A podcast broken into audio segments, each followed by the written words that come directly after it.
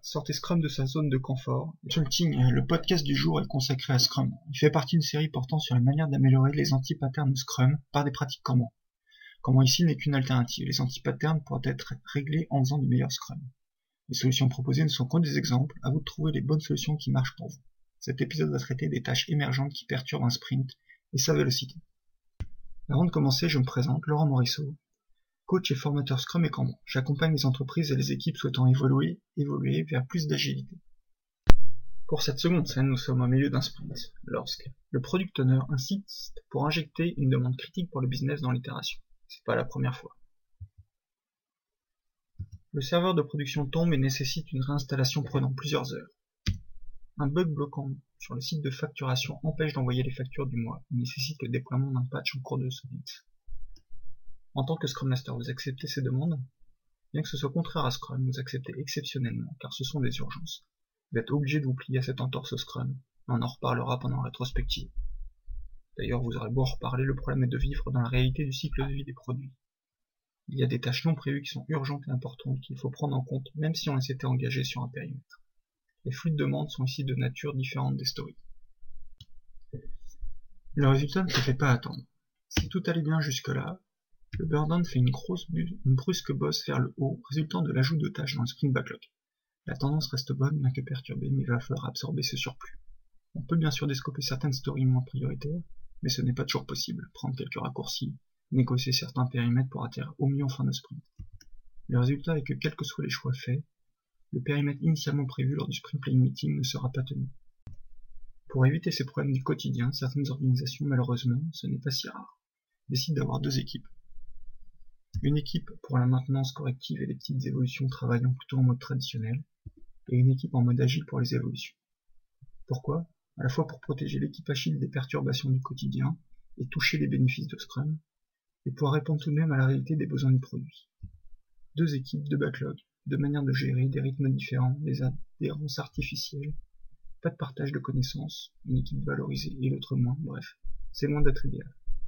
Et cela ne va pas dans le sens de l'agilité, sous prétexte de bien faire de l'agilité, ce qui est paradoxal. Qu'est-ce qu'on vient de voir? Des antipatterns Scrum. Pour bien gérer le changement, Scrum propose comme approche de geler le changement au sein d'un sprint, et, en contrepartie, d'être très ouvert au changement sur un temps court à la fin du sprint, la démo, la rétro, et au début du sprint suivant lors du sprint planning meeting. L'idée est d'avancer sans tourner en rond pour finir de petits incréments de manière à avoir un retour concret et rapide sur ce que l'on vient de faire. Ajouter des tâches en cours de sprint, même non prévues, va à l'encontre de cette approche. Les corollaires de cet anti-pattern sont une modification de périmètre en cours de sprint, le périmètre de sprint non tenu, Lorsqu'il n'est pas possible de faire autrement, cela implique de ne pas tenir son engagement de périmètre initial. Et dans ce cas, croyez-vous qu'au prochain sprint, l'équipe s'engagera sur un périmètre Oui, mais sous réserve que. Qu'est-ce que l'on propose avec le Scrum Comme toujours, on garde l'essentiel et on fait évoluer un peu notre tableau Scrum. Les évolutions reposent sur le principe d'accepter cette matière noire qui fait partie des sprints. On va le rendre visible et la réguler pour qu'elle perturbe le moins possible au cours du sprint. On crée d'abord une ligne urgence prod pour gérer les vraies urgences business, Anomalie de production, demande critique. Les urgences peuvent potentiellement donner lieu à une livraison en production d'un patch avant la fin du sprint. On peut affiner également en ajoutant une ligne ASAP qui contient les demandes importantes devant être réalisées au plus tôt sans être une urgence. Ensuite, pour réguler le travail et ne pas trop perturber le sprint en cours, l'équipe et le product owner trouvent un consensus et limitent le nombre de demandes urgentes importantes entrant dans le tableau. Dans notre exemple, nous limitons les lignes à 1. Avant de traiter une nouvelle urgence, la première doit être d'abord terminée. En contrepartie, l'équipe traite en priorité l'urgence. La planification, l'implémentation, voire la livraison de ces demandes peuvent être différentes des stories d'un sprint. Diminuer la vélocité, puisque la réalité du projet est de devoir gérer ces perturbations, apprenons à mieux les gérer.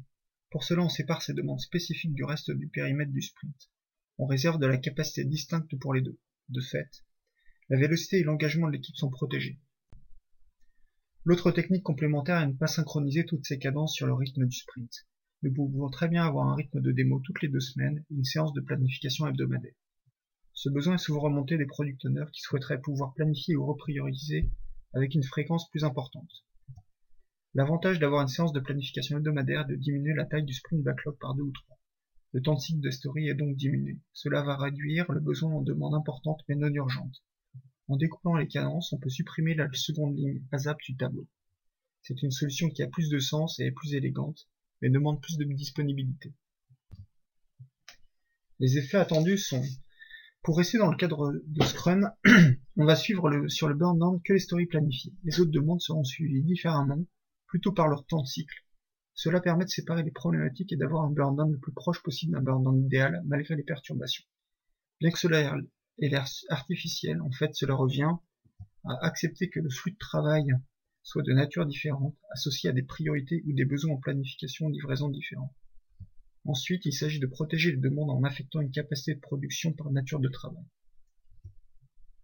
En Kanban, tous ces points sont formalisés autour de la notion de classe de service et de niveau de service associé.